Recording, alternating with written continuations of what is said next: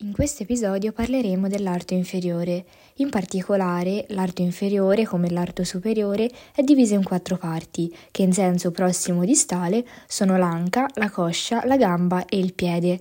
In questo episodio parleremo dell'anca, che è connessa con il tronco e distalmente da attacco alla coscia. Lo scheletro dell'anca forma la cintura pelvica o cingolo pelvico ed è costituito dalle due ossa dell'anca articolate tra di loro e unite attraverso le articolazioni sacroiliache all'osso sacro. L'osso dell'anca, l'osso sacro e il coccige formano il complesso osseo della pelvi. Le ossa che costituiscono la cintura pelvica sono articolate in modo tale da non permettere movimenti indipendenti, L'osso dell'anca è un voluminoso osso piatto pari e simmetrico che risulta dalla fusione di tre abbozzi distinti, ileo, ischio e pube. Il punto di saldatura delle tre ossa corrisponde all'acetabolo, un'ampia cavità articolare che accoglie la testa del femore. Rispetto all'acetabolo, l'ileo è posto superiormente, l'ischio postero inferiormente e il pube antero inferiormente. L'acetabolo è una cavità emisferica delimitata da un rilievo circolare, il ciglio o margine dell'acetabolo, interrotto nei punti di unione delle tre ossa. Dei tre punti di fusione, l'unico ben evidente è quello tra pube e ischio e corrisponde all'incisura dell'acetabolo. Il margine è separato dal corpo dell'ilio attraverso il solco sopracetabulare. La cavità non entra tutta in contatto con la testa del femore. Al suo interno è infatti presente una superficie articolare semilunare periferica, rivestita da cartilagine ialina, detta faccia semilunare, che è interrotta dall'incisura dell'acetabolo. Centralmente è invece presente una superficie rugosa, non articolare, detta fossa dell'acetabolo. Sotto l'acetabolo è visibile un grosso foro, ovale nel maschio e triangolare nella femmina, delimitato antero-superiormente dal pube e postero-inferiormente dall'ischio. Il foro è detto forame otturato perché esiste una membrana, detta membrana otturatoria, che lo chiude quasi completamente. Nella sua parte superiore, delimitata dal ramo superiore del pube, è presente il solco otturatorio, che è trasformato in canale da un'interruzione di questa membrana otturatoria. Nel canale passa il fascio vascolo nervoso otturatorio. Vediamo adesso le tre ossa che si fondono insieme per formare l'osso dell'anca. L'ileo, che si trova superiormente, è un osso formato da una robusta parte inferiore, il corpo, e da una porzione superiore appiattita, l'ala. Il margine superiore dell'ala, robusto e incurvato ad esse, è denominato cresta iliaca e presenta un labbro esterno, un labbro interno e una linea intermedia, che danno inserzione ai muscoli larghi dell'addome, rispettivamente muscolo obliquo esterno, muscolo obliquo interno e trasverso dell'addome.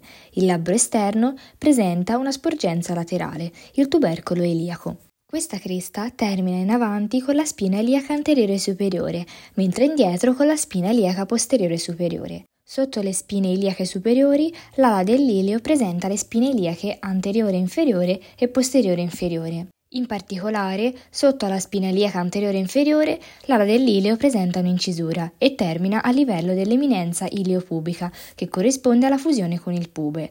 Nel complesso, a livello dell'ileo, si distinguono tre superfici, una faccia laterale glutea, una faccia sacropelvica, corrispondente alla superficie articolare per l'osso sacro, e una superficie interna. La faccia glutea corrisponde alla faccia esterna dell'ala dell'ilio, è diretta lateralmente e leggermente in basso. La faccia è un'ampia superficie piana percorsa da tre linee rugose, che sono la linea glutea inferiore, la linea glutea anteriore e la linea glutea posteriore. Queste tre linee delimitano tre superfici, che danno origine rispettivamente ai muscoli piccolo, medio e grande gluteo. A questo livello il corpo dell'ilio contribuisce a formare l'acetabolo e presenta il solco sopracetabulare. La superficie interna invece corrisponde alla fossa iliaca, la concavità interna dell'ilio, rivolta in direzione antero-superiore. Questa fossa è sede di origine del muscolo iliaco e appare piana e liscia.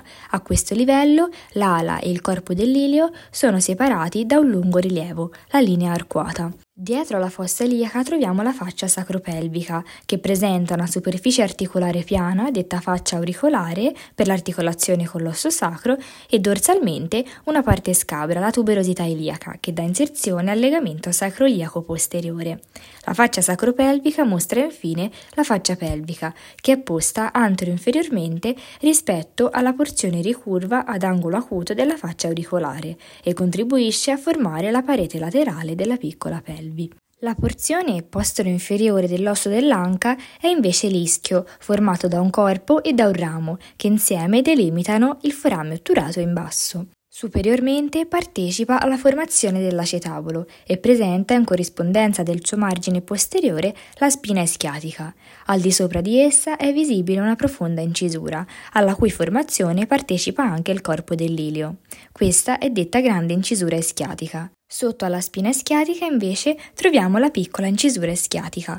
Queste due incisure sono trasformate nel grande e nel piccolo forame ischiatico dai legamenti sacrospinoso e sacrotuberoso. Dalla parte inferiore del corpo si origina un robusto prolungamento, il ramo, che si porta verso il basso fino a una voluminosa sporgenza, detta tuberosità ischiatica.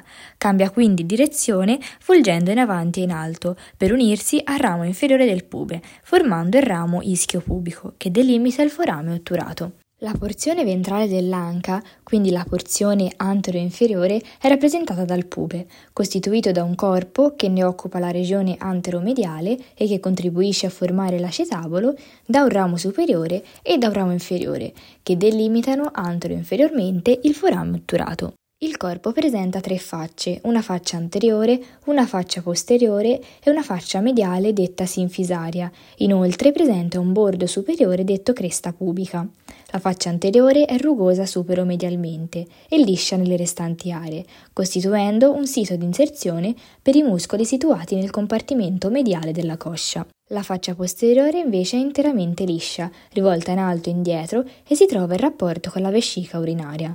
La faccia sinfisaria, infine, è unita per mezzo di cartilagine con la corrispondente superficie dell'osso controlaterale, a livello appunto della sinfisi pubica. La cresta pubica rappresenta appunto il margine superiore del corpo che sporge sulla faccia anteriore. La sua estremità laterale è rappresentata dal tubercolo pubico. La linea o cresta pettinea è il margine superiore del ramo superiore del pube. Il tendine congiunto e il legamento lacunare sono inseriti a livello dell'estremità mediale della linea pettinea e lungo la sua rimanente superficie è inserito il legamento pettineo. Il tubercolo pubico fornisce invece inserzione all'estremità mediale del legamento inguinale, formando parte del pavimento dell'anello inguinale superficiale attraversato dal funicolo spermatico. Il ramo superiore origina dalla parte anteriore del corpo, a livello dell'eminenza iliopubica, e si dirige medialmente. Il suo margine superiore è appunto la linea o cresta pettinea, che termina in corrispondenza del tubercolo pubico. Dal tubercolo origina la cresta pubica, che termina in vicinanza della linea mediana. Sotto la sinfisi pubica il ramo superiore si continua con il ramo inferiore, che si trova medialmente e inferiormente rispetto al forame otturato. Il ramo inferiore si unisce al ramo dell'ischio, formando il ramo ischio pubico.